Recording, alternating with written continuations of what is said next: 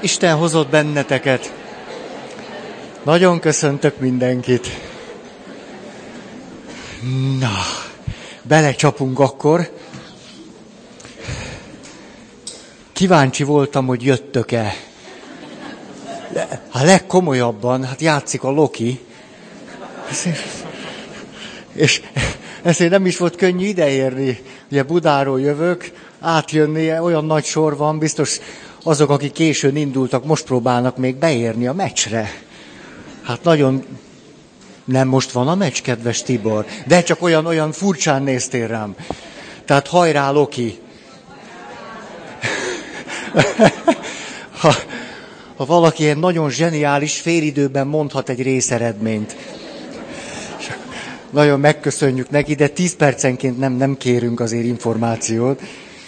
Na tehát, egyébként meg azt az örömteli üzenetet hordozom, hogy ha nagyon sietünk, akkor még, még második félidő. Na, jól van, ez engem is ez bátorít. Hogy akkor tehát egy gyors ismétlés, az idei éves fölvetésünk az az, hogy egyediség, együttesség és egyetemesség, és nem csak önmagukban szeretnénk ezeket a témákat különböző, különböző megközelítésben föltárni, vagy beszélni róluk, hanem az összefüggésbe ágyazottság az, ami minket most kifejezetten izgat, vagyis engem. Vagyis az, hogy milyen összefüggéseket mondhatunk ki az egyediség, az együttesség és az egyetemességről. Ez izgat bennünket. És így jutottunk el a múltkori alkalomra oda, hogy bőven beszélünk az önazonosságról, az identitásról, és azt a most már egyáltalán nem meglepő kijelentést tehettük és tehetjük, hogy hát természetesen még a mi individuális kultúránkban is az identitásnak, az önazonosságnak egy elég masszív része a társas vagy társadalmi önazonosság, amely a kapcsolatok, a mások felé való részünket fejezi ki. És a szociálpszichológusok egy érdekes, hát mondjuk tényszerű kijelentéssel örvendeztettek meg bennünket, ez pedig az, hogy jobban része az önmagunkról alkotott képnek és az önazonosságnak az, ami a társas identitásban fogalmazódik meg, mint ahogy azt gondolnánk. Sőt, egészen odáig jutunk, hogy miközben naívul magunkat így önmagunkban állónak tekintjük, valójában Egyáltalán nem így tekintünk magunkra, nem így élünk, nem ez határoz meg bennünket. Illetve minél inkább gondoljuk, hogy, hogy én egyszerűen csak én vagyok, annál több zavar és nehézség és probléma adódik az életünkben, meg a kapcsolatainkban. És hogy az a minduntalan föltett kérdés, hogy miért van ez? Az nem csak amiatt van, hogy túlságosan megtanultunk individuálisnak lenni, hanem azért is, mert azt gondoljuk, hogy ilyenek vagyunk, és valójában a belső emberi természet nem felel meg annak a képnek, ahogyan gondolkodunk saját magunkról. Ezért aztán meghasonlásban vagyunk. Ó, tehát ez volt tulajdonképpen a, az elmúlt két alkalom, és akkor egy kutatás tükrében, 20. század vége, 91-99, hat szempontból néztük azt meg, hogy mi a különbség a között a társadalom között, amelyben az önazonosságnak a súlypontját az egyénire és az egyedire helyezik, a személyesre, olyan értelemben, hogy a személyiség sajátos jegyeit veszik alapul, és mit mondhatunk el arról a kultúráról, ahol pedig a társas önazonosság, az önazonosságnak sokkal inkább meghatározó része. Ugye itt volt hat pontunk, de ezt most nem mondom el, csak a végét, hogy arra csodálkozhattunk rá, hogy ahol az önazonosságnak, a társas önazonosság meghatározóbb része, és az illető ezzel maga is tudatosan azonosul, ott a következő értékek és erények jobban bontakoznak ki. képesek vagyunk akkor valahova tartozni, és valahova tartozóként megélni magunkat. Ugye nem véletlen ö, teszem ezt a megkülönböztetést, mert ugye itt van ez a téves látásmódunk, hogy most is tartozunk sok felé, de nem biztos, hogy magunkra úgy tekintünk, mint aki valahova, vagy valakihez, vagy valakikhez tartozik. Például nagyon nagy kérdés, itt ülünk, és te azt mondod-e magadról, hogy te tulajdonképpen egy ilyen keddesti ember vagy. Vagy nem tartod magadat keddesti embernek. Ugye egész biztos, vannak itt olyanok, akik azt mondják, hogy igen, én ilyen keddesténként ide járok, én egy ilyen keddesti. Igen, kedd, igen, tulajdonképpen, ha belegondolok, ilyen keddesti ember vagyok. És vannak olyan, én nem, én csak egy előadásra jöttem. Ugye ez azért izgalmas, mert lehet, hogy csak egy előadásra jöttem, itt ülök, mégiscsak egy ilyen nagyon sajátos, szoros fizikai együttlétben vagyunk itt, nem tudom én, másfél órát. Nem így van, hogy ez, ez... Tehát mondjuk azt állítani magamról, hogy én egyszerűen csak egy előadást hallgatok itt, egy kicsit illuzórikusnak tűnik. Mert itt van még 399 és fél ember. Azért, mert biztos van itt olyan nő, aki egy pici babát vár. Na szó. Csúnya, hogy félnek mondtam, ugye? Ő is egész, csak pici egész. Na szó. Nézzük akkor tehát ezeket az értékeket és erényeket, amelyek akkor sokkal természetesebben, gazdagabban tudnak kibontakozni, megvalósulni, a társas identitásunkat előtérbe helyezzük, plöm, plöm, plöm, nem, annyit kell beszélni. Tehát, valahova tartozás, rugalmasabb, alkalmazkodóbb magatartás. Miközben az illető hogy rugalmasabban és alkalmazkodóbban viszonyul a környezetéhez, nem veszti el saját magát. Azután harmónia. Harmónia önmagával és a kapcsolataival, és a kapcsolataiban. A helyes cselekvésre való törekvés, a helyes cselekvés alatt azt értjük, hogy olyan cselekvés, amely másoknak nem okoz kárt, sőt, mások javára is van. Azután harmonikusabb együttélés, önfejlesztés, alkalmazkodás és nagybetűkkel önszeretet. Tehát ahol a társas önazonosság nagyobb hangsúlyt kap, ott ezek az értékek és erények sokkal jobban bontakoznak ki. És éppen ugye itt tettük a pontot, hogy itt akkor látunk egy nagyon, nagyon egyértelmű összefüggést az önazonosságunkban, minél kevésbé helyezzük előtérbe a társas motivumokat, vagy minél kevésbé tudatosul bennünk, hogy az van, ha tetszik nekünk, hanem az létezik, annál kevésbé fogjuk pont ezeket az értékeket megtudni élni és valósítani, amelyek úgy tűnik, hogy pont a legnagyobb hiánycikkeink hogy egyetérteni, hogy harmóniában lenni egymással, hogy növekedni, hogy önmagunkat szeretni.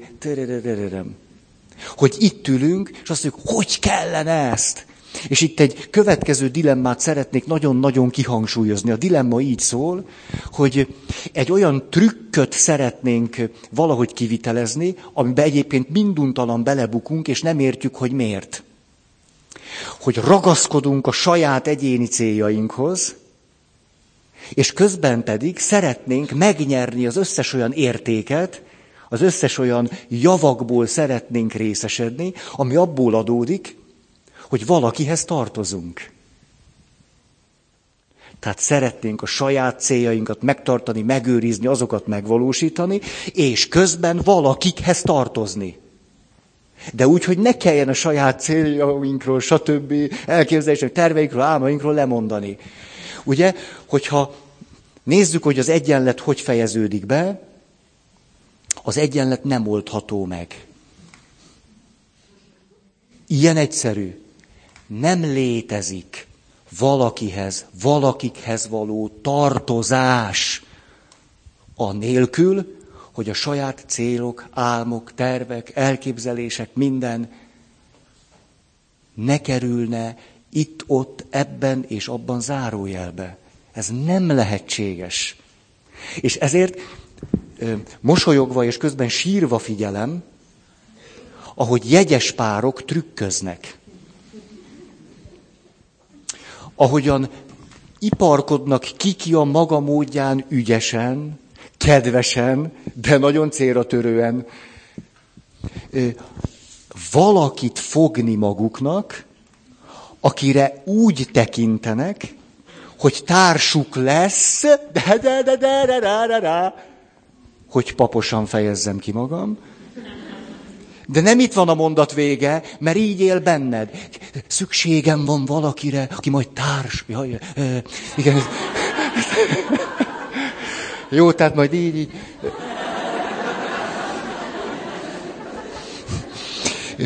Aki majd társam lesz az életben. Ugye így, így mondod magadnak. Ugye így él benned, hogy ez a legtermészetesebb emberi vágyom. Tehát vannak egyéni céljaim, és szeretném, ha valaki társam lenne az életben. De te kis ö, ö, öncsaló, jó szándékú, ö, lakásfoglaló, jó hiszemű, Hát ezt jó hiszeműen tesszük, hát de hogy vagyunk mi gonoszak vagy rosszak. Tisztelet a kivételnek. A, hanem miközben magunk felé ezt úgy éljük meg, hogy vannak ezek a természetes, normális, egészséges emberi vágyaim, céljaim, egyéni törekvéseim, stb. ezek mind-mind normálisak, magától értetődőek, és szeretnék egy társat, vesző, és mindenki be tudja fejezni a mondatot. Aki hajlandó lesz az én céljaimnak a, a vitorlájába fújni a passzát szelet. De izibe és akkor, mikor a másik nem fújja eléggé az én vitorlámba a szelet, akkor jön a csalódás. Így, így. És nem ér, mi történt. És akkor elővesszük a másikat. Hát nem, nem arról volt szó, hogy a társam leszel? Hát ez nem, nem társság. Hát mi, mikor fújsz már megint? Hát, fú, fú, hát fújjad azt a vetorlát. Ez most így mókásan mondom el, de ezért mosolyogva, sírva, megrendülve, nem is tudom, hogy, hogy nézem ezt, hogy hány és hány emberi kapcsolat fog még attól tönkre menni, hogy ezt az egyszerű összefüggést nem mondjuk ki elég világosan. És itt na, megtámadott a dobogó. Na erről majd akarok valamit mondani. És hogy a le, ténylegesen azt látom többé-kevésbé reálisnak, hogy ezt az összefüggést a legtöbb ember nem tudatosította még magával. És ezért érdemes kimondani, hogy van bennünk egy valódi csalódottság és értetlenség, hogy miért nem működik az élet úgy, ahogy mi gondoltuk, hogy annak működnie kéne. Hát, hogy egyéni álmok, célok, stb. Valakihez tartozunk, és ennek így kéne mennie. És miért nem megy? Hol a hiba? Tehát ez volt itt egy nagyon fontos dolog. Tehát a hiba ott van, hogy az az egyenlet nem oldható meg. Hogy valakihez akarok tartozni, valakikhez, és közben azt gondolom, hogy az egyéni álmokról, célokról, stb. nem kell lemondani. Nem mindegyikről. De hogy azzal szemben egy... Ó, ó, ez a, itt egy egyéni cél megvalósítás. Látunk?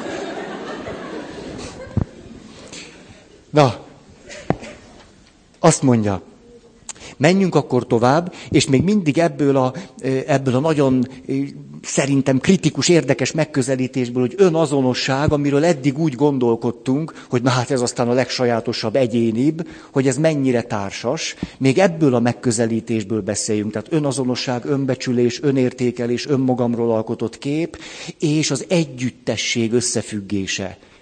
Tehát most ne önmagában nézzük az önazonosságot, meg az önbecsülést, hanem az együttesség összefüggésében. Következő pont a megértés. Nagyon sajátosan a szociálpszichológia úgy járul hozzá a mi boldogságunkhoz, hogy azt mondják, ezek az okosak. Olyan furcsákat mondanak, azt mondják, hogy tulajdonképpen az önismeret a csoport szükségleteit szolgálja. Hogy egyáltalán azért törekszik az egyes ember arra, hogy magát jobban megismerje, mert ez a csoport szükségleteit szolgálja. Ejha! Mondanék akkor eh, megközelítéseket. Ez azt jelenti, hogy mintha az önismeretre eh, irányuló vágyunk hátterében, amit egészen egyénien szoktunk megélni, és azt gondoljuk, hogy mi más is volna motiváció, mint hogy én szeretném magamat jobban megismerni valami miatt. Valójában már ez is a csoport érdekét szolgálja. Hogy egyáltalán ez a vágy bennem megjelenik. Nagyon érdekes. És hogy azért is megyünk például önismereti csoportba, még ha ezt sosem tudatosítjuk magunkkal, mert az izgat bennünket, hogy hogy működünk másokkal. Hogy milyenek vagyunk akkor, amikor másokkal együtt vagyunk. Hogy pontosan érzékeljük, hogy nem tudjuk megmondani, hogy milyenek vagyunk anélkül, hogy ne volnánk másokkal együtt, és hogy ott derül neki, hogy, hogy mi történik olyankor. Hát mikor elmegyünk különböző kalandtúrákra. Ti hova szoktatok járni? Mindjárt mondom. Jaj, csapatépítő tréning. Egyszer csak kiderült, te jó ég, ilyen is tudok lenni. Azt a betyárját. És mindennek a csoport, vagy a közösség, vagy az együttesség szempontjából óriási jelentősége van. Tehát mi lenne, hogyha a kedd estétől kezdve meg tudjuk jegyezni, hogy ez az a nap, amikor a Loki játszott a Lionnal, az eredmény majd később, hogy egyáltalán az önismeretre való törekvésünket is ebben az összefüggésben ágyazottan tekintenénk. Hogy tulajdonképpen nem is csak magam miatt vagyok itt, azért, mert sosem tudatosult bennem, hogy mennyire fontos nekem az. A csoport szempontjából, amelyekben élek, és most direkt nem csak kapcsolatokat mondok, hogy én magamat jobban megismerjem, hogy hát ez, ez sem csak azért van, mert én egyéniek szeretnék boldogabb lenni. Nem lehetséges-e az, hogy azok, akik már évek, évtizedek óta, főleg nyugaton, járnak az önismereti csoportokba, és még mindig azt gondolják, hogy az alapvető motivumuk az, hogy ők boldogabbak és harmonikusabbak legyenek, egy alapvető szempontot nem tudatosítottak magukkal. És hogy annak a korláta, hogy ők egy csoport révén boldogabbak, harmonikusabbak, akármilyenebbek legyenek, éppen az, hogy még mindig azt gondolják naívul, kultúrvakságukban, hogy a saját egyéni boldogságuk okán vannak csak ott. Ha, te érdekes. Hétfőből hagy hozzak nektek egy példát, hogy csoport folyamatokban milyen döntő módon csodálkozhatunk rá önismereti témáinkra. És hogy utána mennyire természetes és normális, ha hálásak tudunk lenni annak a csoportnak, amely lehetővé tette. És hogy milyen természetes az, hogy a mélyebb önismerettel aztán ezt vagy más csoportokat gazdagítsunk.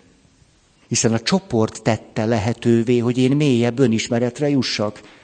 Nem igazságos, hogy egy csoport teszi ezt lehetővé, akkor utána én dolgozzak egy csoportért, vagy a következőkért, amelyekben élek.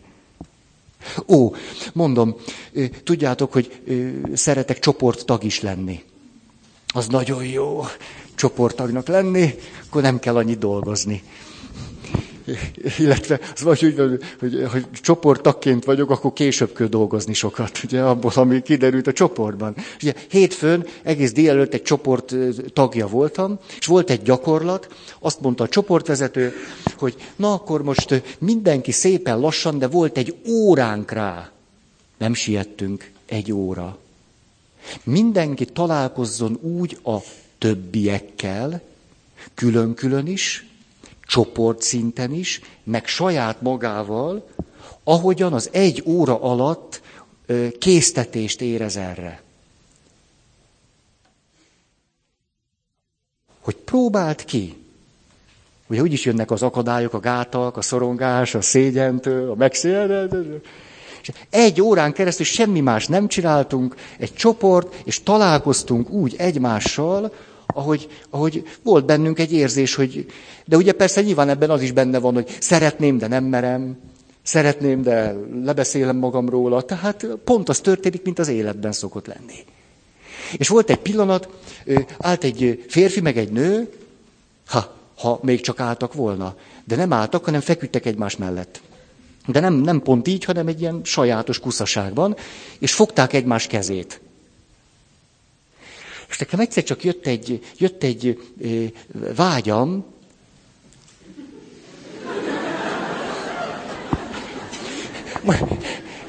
most hogy láttok engem? Nem úgy, mint hogy én magamat. Itt van egy diszonancia. Mert nagyon megértően nézek magamra. Szóval, rövidebb lett a madzag? Nem. De régen be tudtam odébb menni. Jó, most jó van ott. Szóval, egyszer csak egy belső késztetést éreztem arra, hogy megfogjam ennek a két embernek a kezét. Egy férfi és egy nő már fogta egymás kezét. Egy belső késztetés, meg szeretném fogni a kezüket. És utána azon töprengtem, hogy kinek a kezéhez szeretnék inkább érni. A férfiéhez vagy a nőéhez.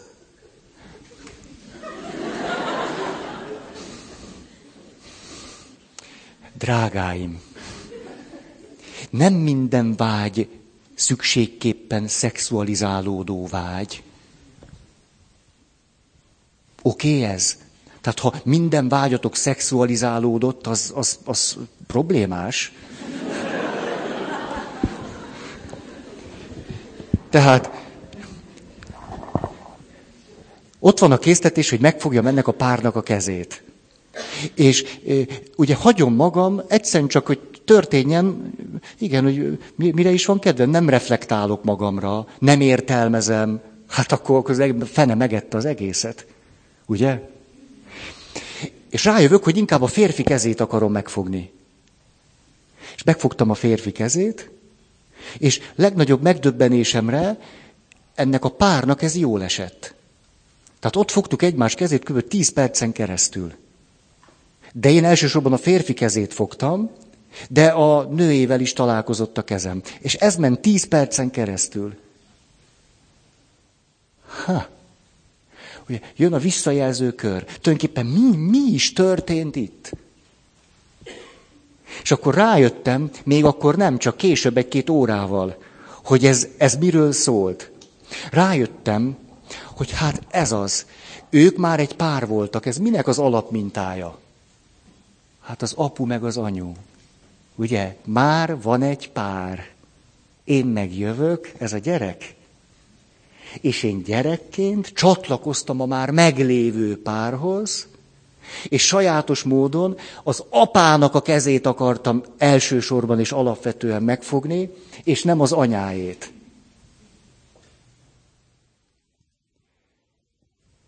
Szimbolikusan tehát teljesen nem tudatosan, nem kontrolláltan, nem ellenőrzötten, nem reflektáltan bennem élő vágy, irányult erre az ős mintára, hogy, hogy az apámnak és az anyámnak a, a keze érjen össze, és én hagy fogja meg az apám kezét, és mi legyünk egy család. Ide érkeztem el. És tulajdonképpen nagyon megörültem ennek, mert az én élettörténetemnek a, az alapvető sodra nem ez, hanem az, hogy az apám és az anyám nem fogják egymás kezét, és ha még meg is fognák a kezüket, én biztos nem megyek oda. És főleg aztán az apám kezét nem fogom meg. Ó, tehát eltelt a kedd, az ma van. És tulajdonképpen egy kifejezett boldogságban úszkálok.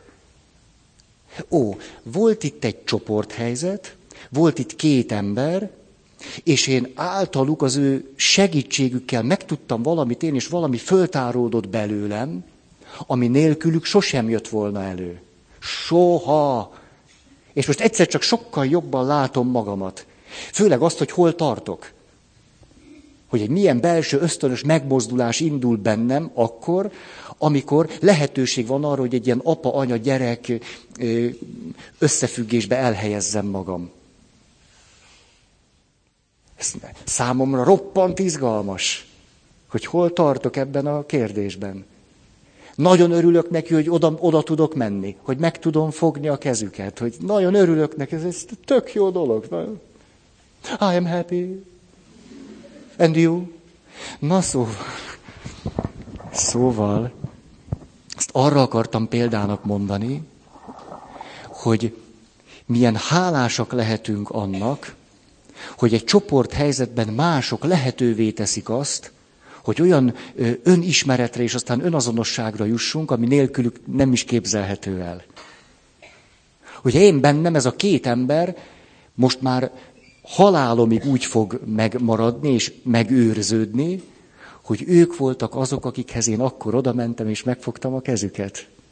És pontosan tudom, hogy ez nem X-ről szól, meg Y-ról szól, hanem erről a mély vágyról szól. És még csak nem is a szexualitásról szól. És pláne nem a homoszexualitásról szól.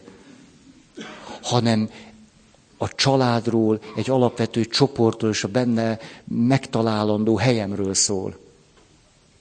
Ah, egy életre szóló valami.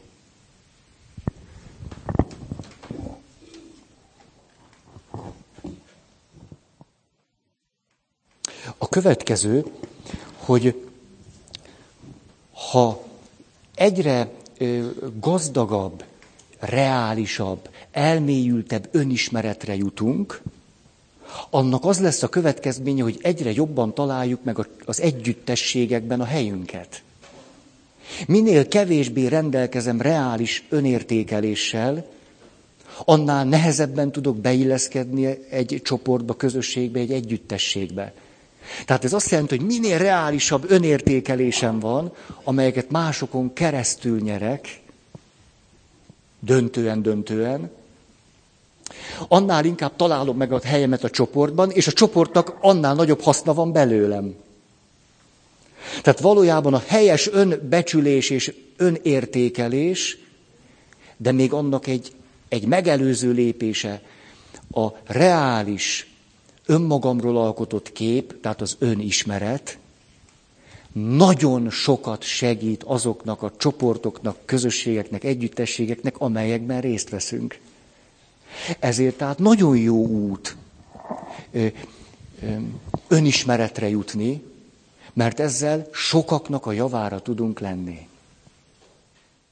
Mert sokkal pontosabban találjuk meg a helyünket és a szerepeinket. Erre is hadd hozzak egy példát. Péntek esténként összejönnek a fiatalok. 18-tól, ameddig már a felnőtt csoportban nem mennek. Hogy ezt ők döntik el, hogy mikor tartja már magát oda, vagy ide.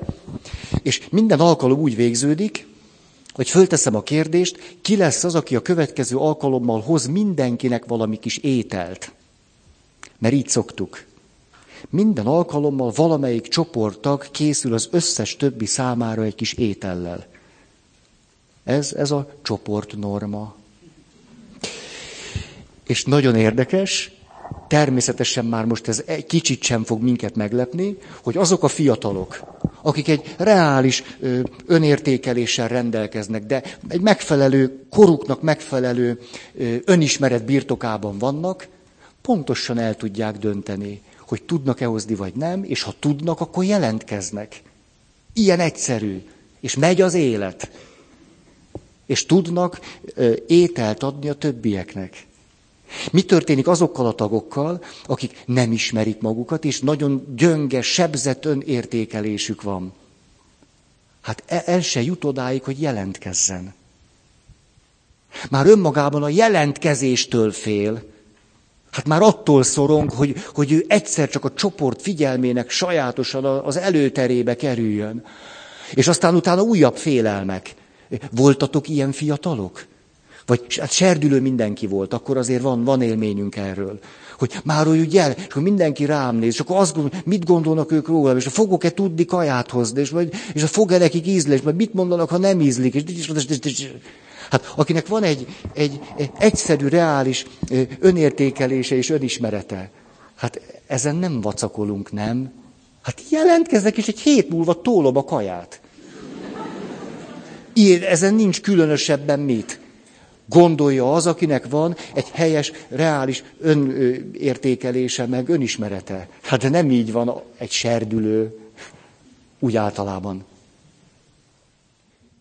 Vagy egy, ó, és hogy micsoda ünnepnap egy közösség életében, amikor valaki, aki már három éve, öt éve oda jár, és sose hozott kaját. Egyszer csak fölteszi a kezét. Hogy ez számomra természetesen is alapvetően mennyire nem erkölcsi kérdés, hanem hogy az illető az önismeretében, az önértékelésében eljutott oda, hogy fölteszi a kezét, és azt mondja, én majd hozok nektek kaját. Ez micsoda nagy pillanat. És milyen szívszorító, mikor valaki sose tette még föl ilyenkor a kezét. Soha!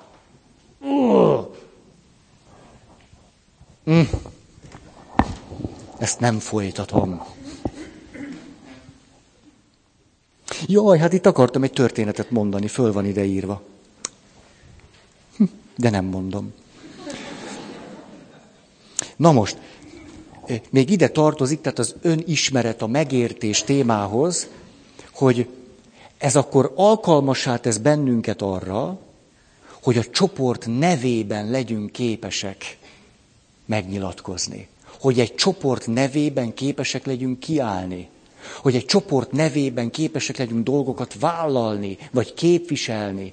Hát most, kedves nők,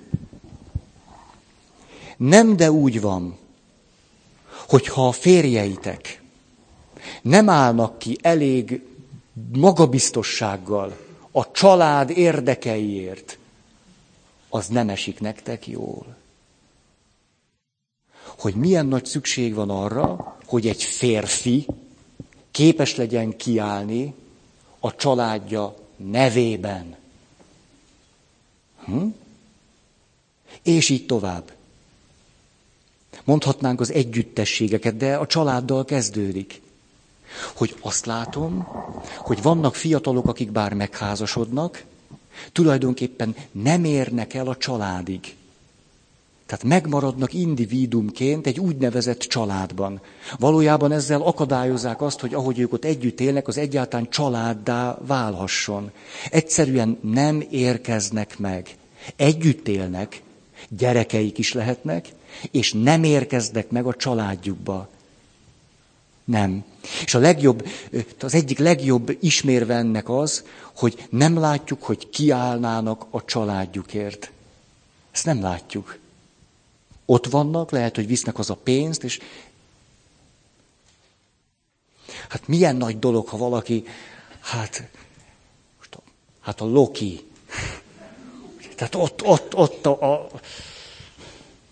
a mez, ó, vagy válogatott mez. Jaj, hát én nagyon őrzem a, a ugye, amikor ö, voltam felnőtt válogatott, akkor kaptam ö, nemzeti színű, rövid nadrág, nemzeti színű trikó, nemzeti színű melegítő, és akkor azt tettem, hogy mindent elajándékoztam,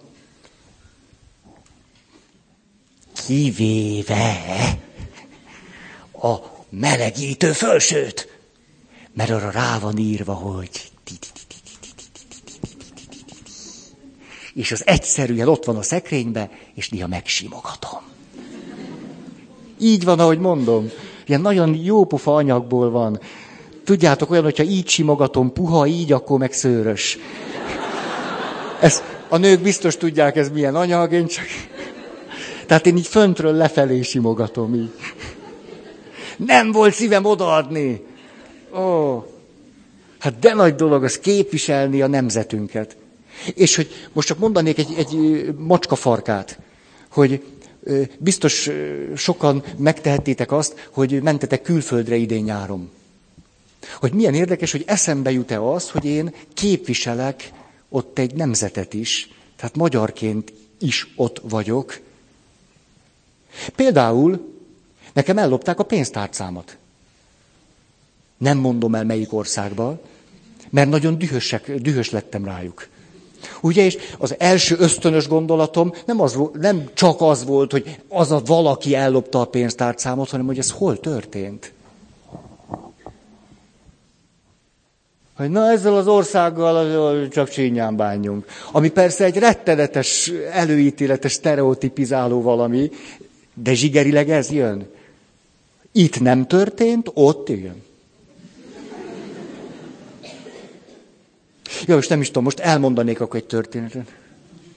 Képzeljétek, az, hogy hogyan tekintek magamra, és hogyan tekint, de nem, ezt inkább egy másik, másik helyen kéne. Olyan bizonytalan vagyok. Vagy nem? De nem, nem, ezt a történetet máshova kell helyezni. Menjünk akkor tovább. Mert az előző is egy történet volt, hát nem lehet mindig történeteket. Hát a szociálpszichológusok sírva fakadnak a mai alkalom után, hogy ezt tettem az ő szent tudományukkal. Még mindig a megértés, tehát az önismeret világához tartozóan, minél elkötelezettebb vagyok egy csoport felé, annál jobban válik az önmagamról alkotott kép részévé. Tehát itt be tud indulni egy pozitív megerősítési spirál vagy kör. Ez nagyon szép. Tehát szomba, tényleg nincs itt a Zsuzsa, vagy nem tudom, hogy itt van-e. Ugye, aki már most nyolc napja házas, kilenc. Mikor három napja volt házas, itt volt. Most, ugye mondtam, hogy változik. Ez a legjobb bizonyíték rá. Jön, megy. Hogy megint ugye eskedtem szombaton, és akkor nézem a párt, és, és úgy arra gondolok, hogy arra fiatalok voltak. Kifejezetten fiatalok. 21-2. És arra gondoltam, hogy de nagy dolog lesz. Majd mikor a férfi azt mondja, hogy én férje vagyok ennek a nőnek. És ez úgy megerősödik benne. Aztán megszületik az első gyerek, és azt mondja, apja vagyok ennek a kölyöknek ennek a kis pöttynek én vagyok a büszke apja?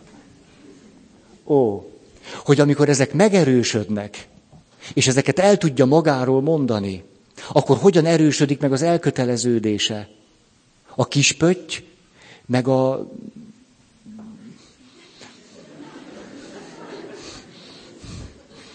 felesége felé. És a, és hogy, hogy megerősödik az elköteleződése, hogyan fog megerősödni az önazonossága? Hogy magára tekint, hogy ez az, hát ez az, hát tudom, hogy ki vagyok. Kispöttynek a büszke apukája.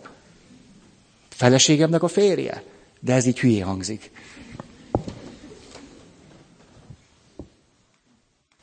Ez nagyon szépen meg tud minket erősíteni. Nagyon. De az első meg a második alkalommal is ezt a témát ide, ide csöpögtettük. Na, akkor ez azt jelenti, hogy önmagunk megértése, az önismeret a csoport szempontjából is jelentős,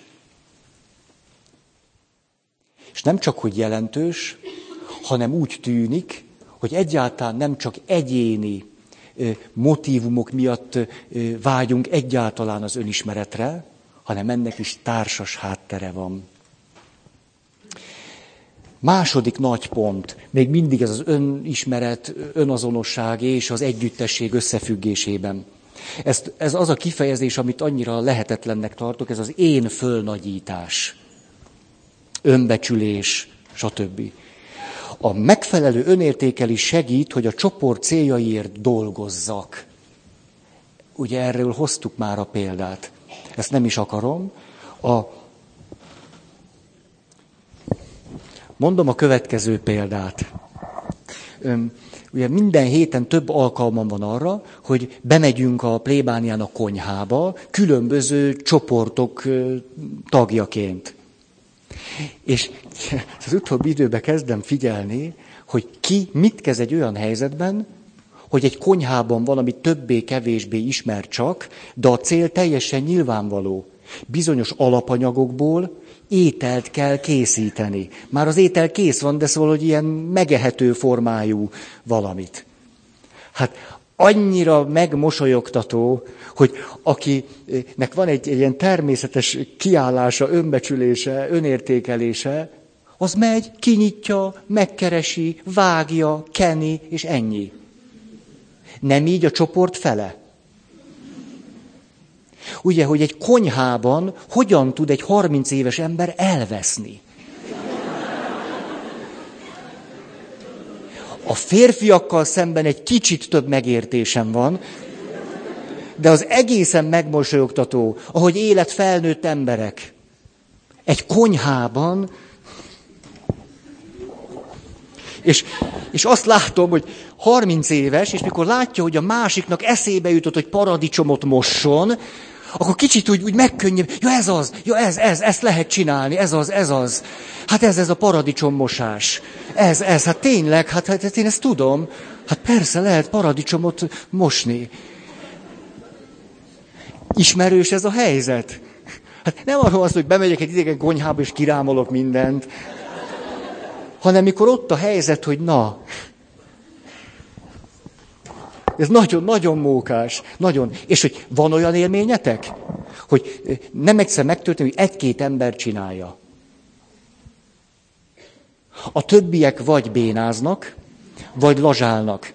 Ezt elsőre nem lehet megállapítani, hogy melyik, melyik csoportba tartozik.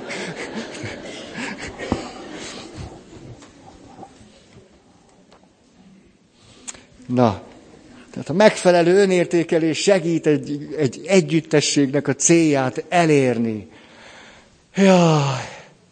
Akkor most mondom azt a történetet, amit először mondtam, hogy most nem mondok, de majd elmondok. Egy következő hát ötletem támadt, nem sokára jön a Mikulás. Hát, Hát ennyire felnőttek vagytok már. Én már most, most, most agyalok rajta. Tényleg így van. Két heted, meg is néztem a naptárt. Na van aki, látjátok, egy gyakorló édesanyja tudja, mikor jön a Mikulás. Mert az idei évben, na, milyen nap jön a Mikulás? Nem baj, de nem, nem, nem. Vasárnap. Idén Miklós püspök, alias Mikulás, vasárnap jön. Ezért a következő ötletem támadt. Esztergomi szemináriumból kérek egy papnövendéket.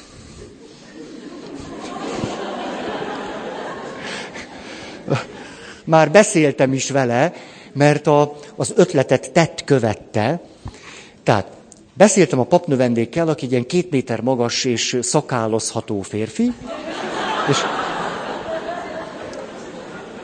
és azt mondtam neki, hogy te, azt szeretném, eljönnél Mikulásnak, teljes áncukban, de az lenne a trükk, hogy miután vasárnap van, szóba se kerülhet az, ami minden évben van, hogy szerbusztok, kedves gyerekek, vár a szán, meg a többi gyerek, már most megyek.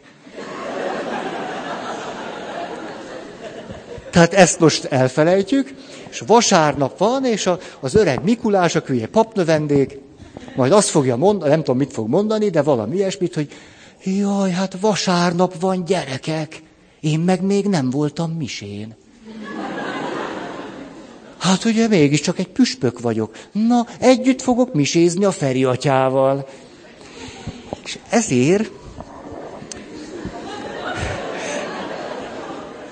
december 6-án Szent Miklós püspökkel együtt fogok misézni,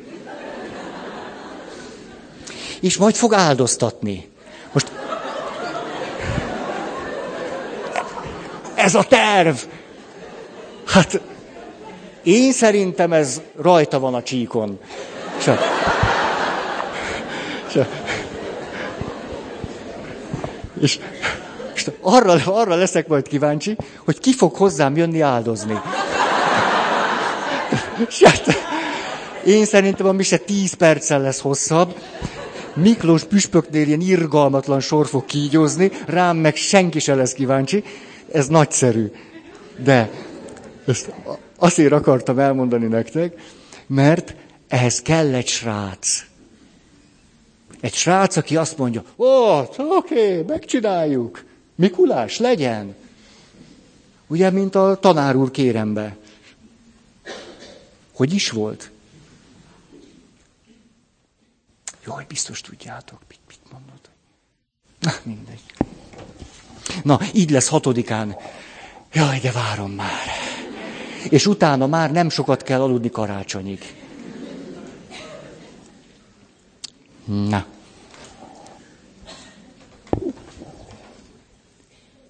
Azt mondja, hogy az Egyesült Államokban döbbenetes kísérleteket képesek végezni, olyan kutatásokat, amelyeket egyetlen egy valami indokol, hogy valami diplomamunkát kell írni a, az egyetemistáknak. Ezt gyanítom, meg különben ilyen a következő kutatásról lehetett olvasni. Azt kutatta valaki, hogy megnézte az érettségiző tablót. Nézte az, em- az arcokat. Szóval, ahol mosolyognak, az egy csoport. Ahol marhaság ez a tabló. Másik csoport. Tehát két csoportra osztotta a tabló alapján, mosolygók egy csoport, nem mosolygók másik csoport. Az volt a munka hipotézise, hogy a mosolygók 30 évvel a tabló elkészülte után boldogabb házasságban, kiegyensúlyozottabb társkapcsolatban és egyebekben élnek, mint a nem mosolygók. Na, e- erre varjunk gombot. Hát, hát, hogy, hát ilyet tényleg csak egy diploma megszerzése képes legitimálni, mert egyébként hát úgy hülyeség, ahogy van. De a hipotézis minden esetre igazolást nyert. Igazolást nyert. Tessék? Ja. hogy, hogy 30 év múlva adta le a dolgozatod. Ez... Hát így is lehet látni ezt a kérdést. De hát úgy is lehet, hogy érted? Tehát, hogy mondjuk, érted, hogy 58-as tablót nézünk, tehát nem...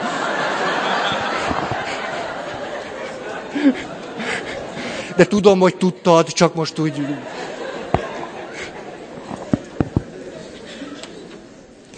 Na, harmadik pont. Közben csúszik le a nadrágom. Mindig ez történik. Úgy fogyok.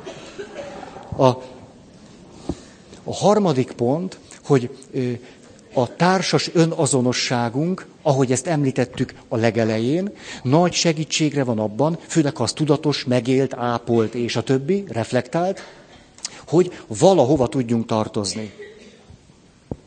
Vagyis képesek leszünk az egyéni céljainkat egy csoportnak, a családnak, egy közösségnek, egy együttességnek alárendelni. Alá. Hm, ilyen egyszerűen. A kérdés persze az, hogy ezt mi magunk hogyan látjuk, értékeljük, vagy értelmezzük, hogy ez egy rettenetes dolog, szörnyű dolog, vagy valami olyasmi, ami segít engem kibontakozni. Na, egy megjegyzésem egész máshonnan jövünk.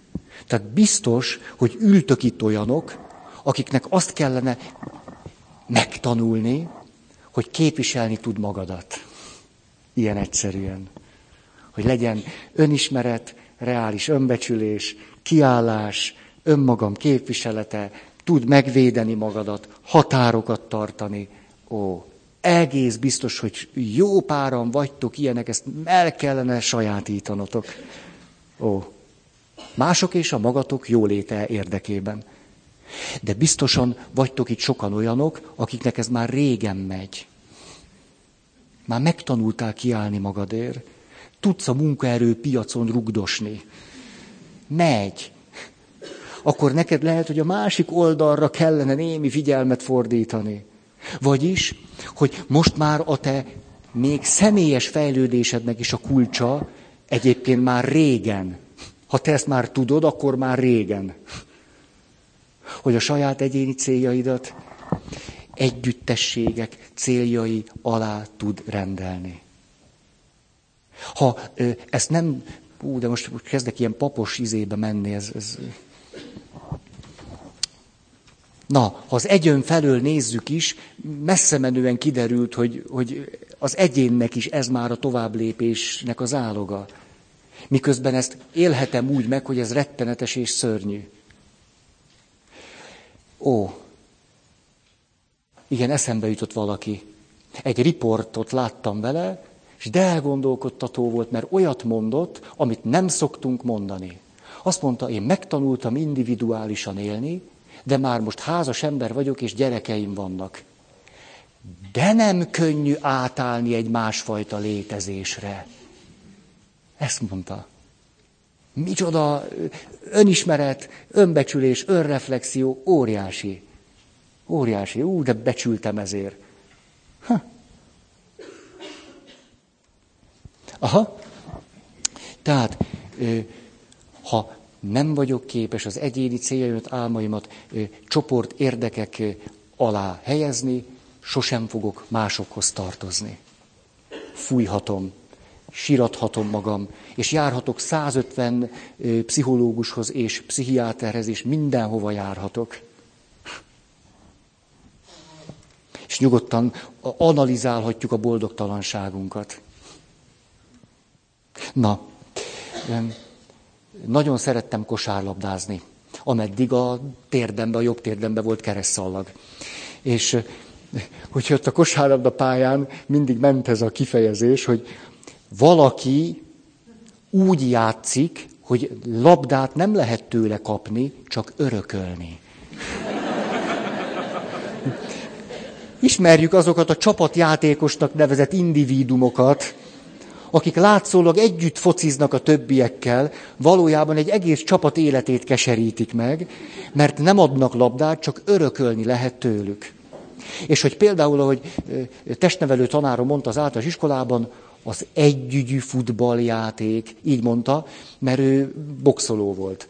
Ezért lenézte a fotbalt. És azt mondta, az együgyű futballjátékban kedves gyerekek, betanított bennünket fotball elméletre. Tényleg így van.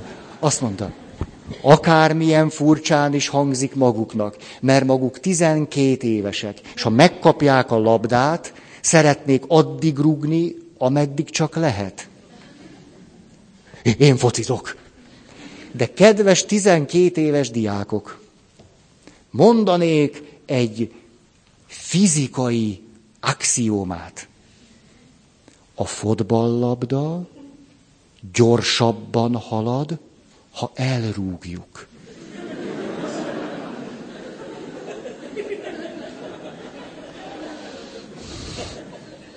Ez egy támadással kapcsolatosan nagyon bölcs ismeret. És milyen érdekes, ez máig él bennem. Egy ilyen egyszerű mondat, hogy ez a laszti, ami itt van nálad, gyorsabban jut előre, ha másnak odarugod. Nem egy jó, jó minta.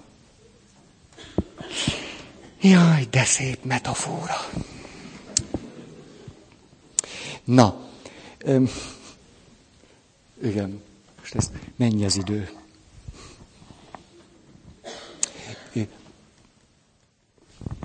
Öt perc múlva rákérdezünk az eredményre. A... Ezért aztán a következő kijelentésig jutunk, ez az egyik leg eh, hát, eh, izgalmasabb dolog, hogy szoktunk persze önismereti csoportban ilyet tenni, hogy adunk a csoporttagoknak egy papírt, mondjuk A4-eset, a rendkedvéért, és azt kérjük tőlük, hogy rajzolják le azt, amiről így azt szokták mondani, hogy én. Ne portrét rajzoljanak, hanem az a feladat, hogy meghallják ezt, hogy rajzold le azt, hogy én. Hogy mit rajzol. Ez nagyon izgalmas. Hogy itt az önazonosság, az előző két előadás összefüggése. Szociálpszichológus barátaink azt üzenik nekünk, hogy már régen nem érdemes az énről úgy gondolkodni, mint egy tekegolyóról. Tényleg ez a példa, hogy az én nem egy tekegolyó, aminek a középpontjában van valami centrum. Nem. Hmm. az én sokkal inkább hasonlítható egy koralzátonyhoz, egy társuláshoz, egy nagyon sajátos életközösséghez, egy nagyon bonyolult és árnyalt élőrendszerhez, amely ráadásul nem önmagában van, hanem egy tengeri, meg szárazföldi összefüggésbe ágyazottan.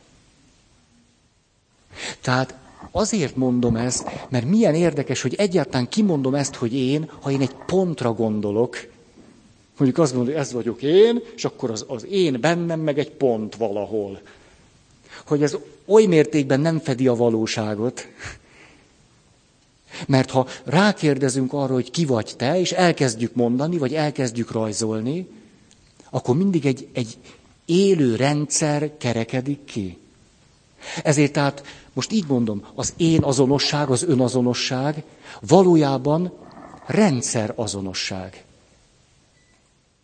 Egy élő rendszerrel való azonosság, amely ráadásul egy összefüggésbe, egy, egy, egy kontextusba ágyazottan jelenik meg. Tehát az én azonosság nem egy ponttal való azonosság, hanem egy, rendszer, egy élő rendszerrel, egy hihetetlen árnyalt összefüggésekben élő rendszerrel való azonosság. Ez tulajdonképpen az én, nem pedig egy pont. Azért, nem, nem tudom, annyira érdekes, hogy milyen hallgatni ezt, hogy most valakitől elvitattam a pontszerűségét. A, na, jó van.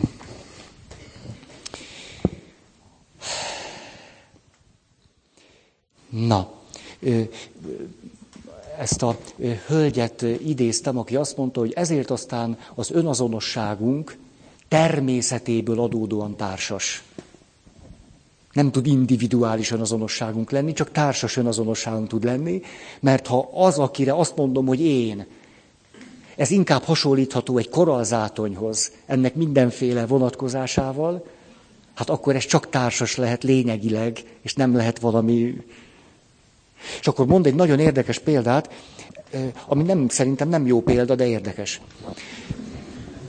1938-ban az Egyesült Államokban bírósági keresetet adott be valaki egy vállóper kapcsán, arra nézve, hogy el lehessen dönteni, hogy az illetőnek a felesége négere vagy nem. A bíróságot kérték föl arra nézve, hogy a bíróság tehát egy, egy intézmény határozza meg ennek az egyes embernek egy nagyon sajátos önazonosságot meghatározó részét, hogy most néger vagyok-e vagy nem. Hogy ezt a bíróság döntse el. Mindezt azért, mert az volt a kérdés 1938-ban, hogy miután elvált egy néger nő egy fehér férfitől, ezt az akkori jogrend nem tartotta érvényes házasságnak, 38-ban. Az volt a kérdés most, hogy a néger nőnek az ükanyja néger volt-e vagy nem. Vagyis itt van az adat egy 16 része, 6,25 százaléka. És a bíróság bekérett az összes dokumentumot, meg minden, hogy el tudja dönteni, hogy ott állt egy néger nő, a pici babájával, hogy a bíróság döntse el, hogy ő most négere vagy nem. Ugyanis, ha azt mondják rá, hogy néger, az apának nem kell tartásdíjat fizetni. Ha az derül ki, hogy 6,25%-ban nem néger, tartásdíjat kell fizetni. Ugye most mindenkit érdekel, hogy mi lett velük. Engem nagyon érdekelt. A csavar a történetben az, hogy kiderült 6,25%-ban Indián. Tényleg így volt? A bíróság ismét összehült, hogy el, elmondja arról a szegény nőről, hogy ki is ő valójában. És végül azt mondták, hogy ha bár nem néger, hanem indián, tartásdíjra jogosult. Kordiuszi csomót átvágták és a sunnyogó apa pórul járt. Következő pont, a kom, az összetett önazonosság, identitás, mondtuk, hogy lényegileg az, csak nem biztos, hogy erre rácsodálkoztunk, jobban véd a stressztől, illetve a stressztől nem véd jobban, ez egy pongyola kifejezést, a stresszre adott válasz hatékonyabb tud lenni, és toleránsabbá is tesz.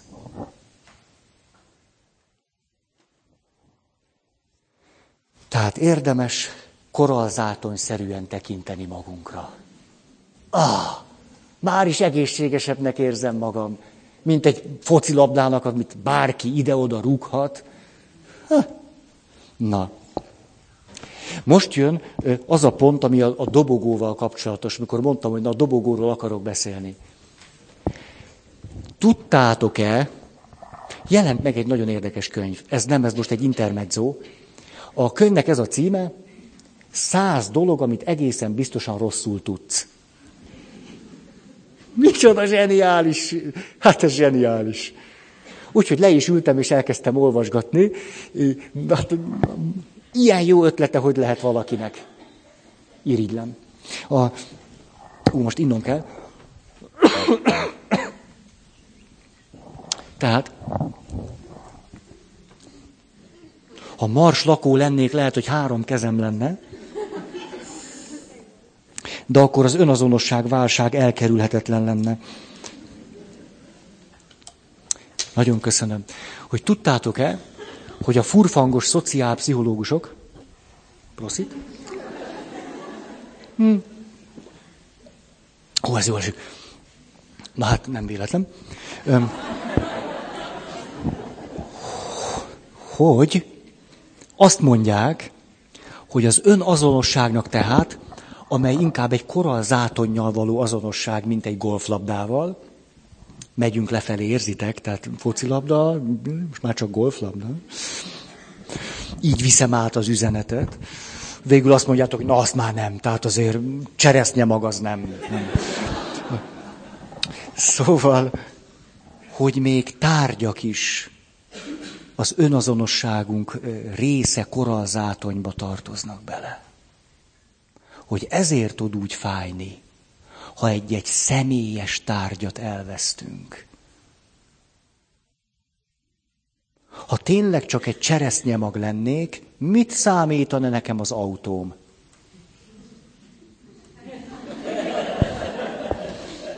Hol vagyok én a cseresznyemagtól?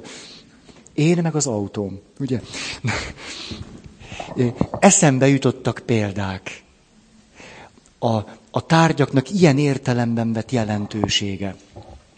Képzeljétek, egyszer rendezgettem a fényképeket, nem tudom én micsoda, jó, jó régen, régen, régen, és készítettem a, a számomra legkedvesebb, fontosabb fényképekből, csecsemőkoromtól kezdve egy albumot hihetetlenül fontos lett nekem ez az album, mert hogyha úgy, úgy végig akartam nézni egy kicsit az életutamat, vagy valamit, kinyitottam az albumot, és néztem. És annyira fontosnak tartottam ezt az albumot, hogy betettem a íróasztal fiókba, de ráadásul egy olyan fiókba, aminek volt kulcsa, és be lehetett zárni. Majd éppen néhány évig nem voltam önazonosságválságban, és ezért nem vettem elő a fényképalbumot. Viszont úgy döntöttem valamelyik nap, hogy én ezt az íróasztalt elajándékozom.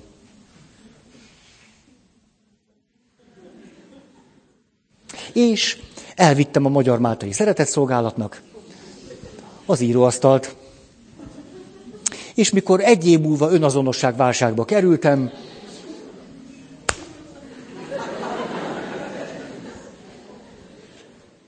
hol van az album? És azóta sincs meg. És ahogy most mondom, és milyen érdekel, hogy fölsziszentetek, pedig csak egy album, fényképek. És mégis.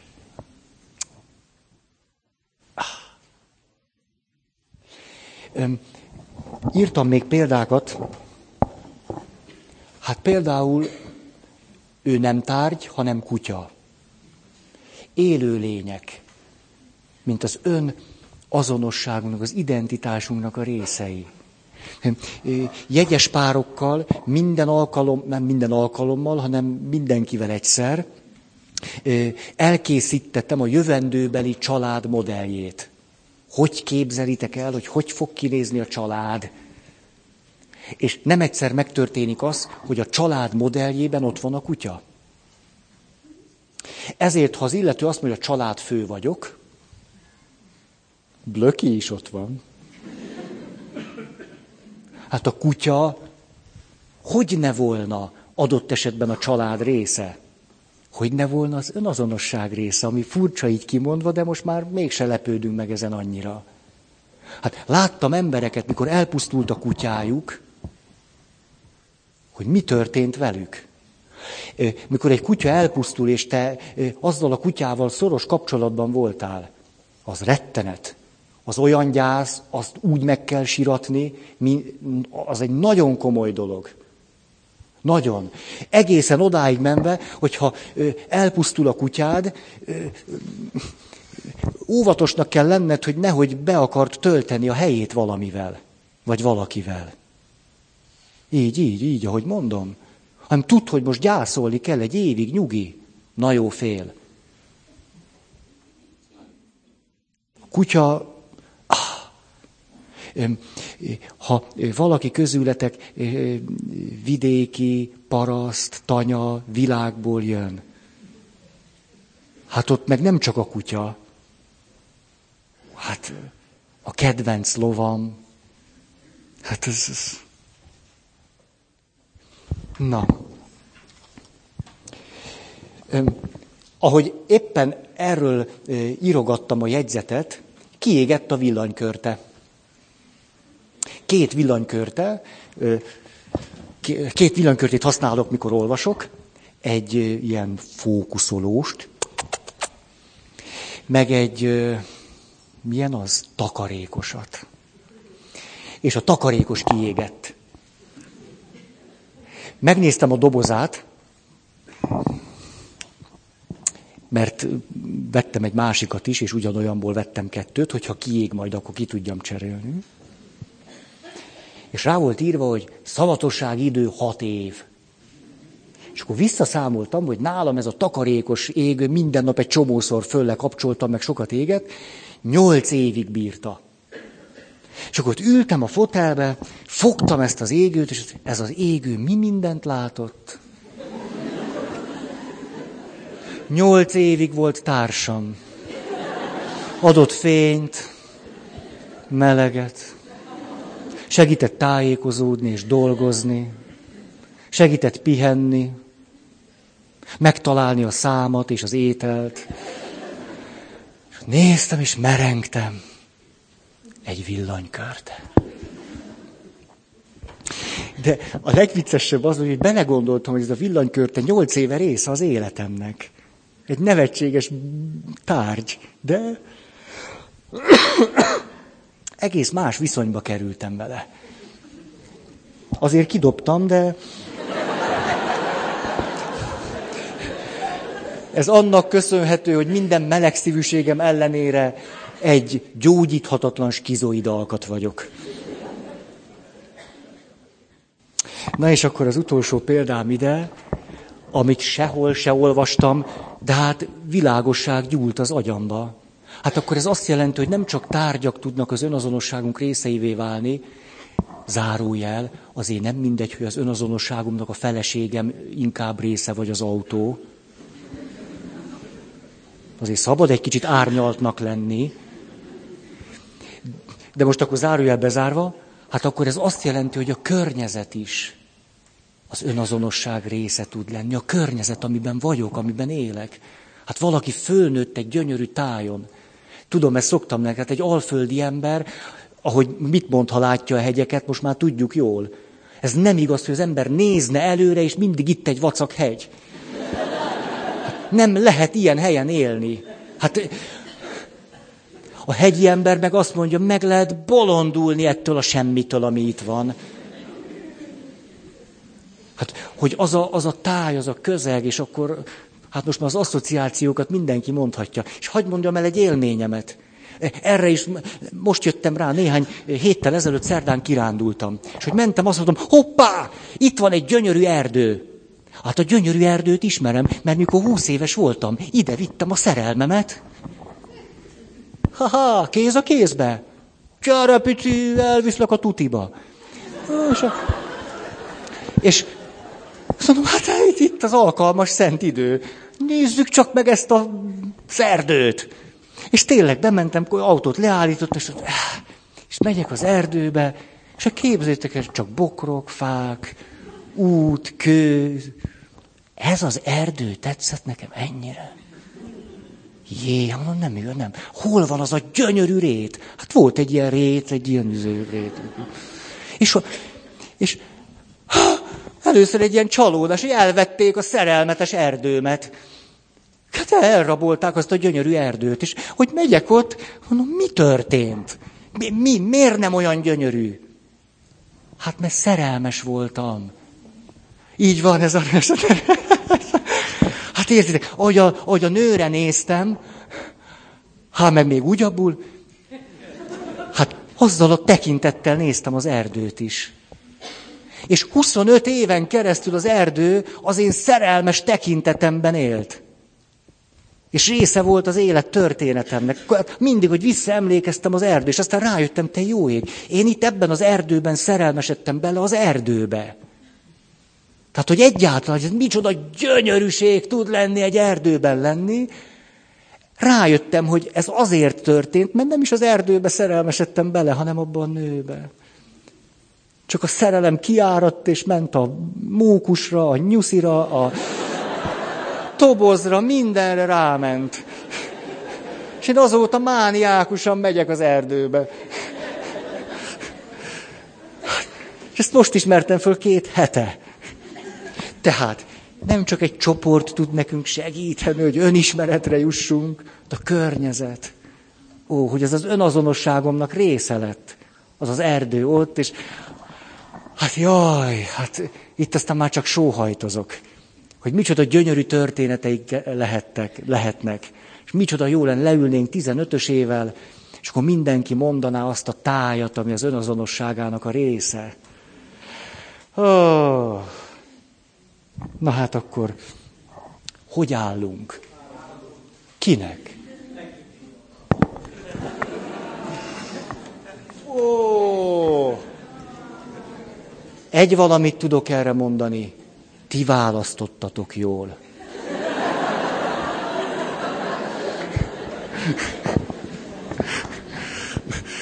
Na, akkor um, akar-e valaki hirdetni?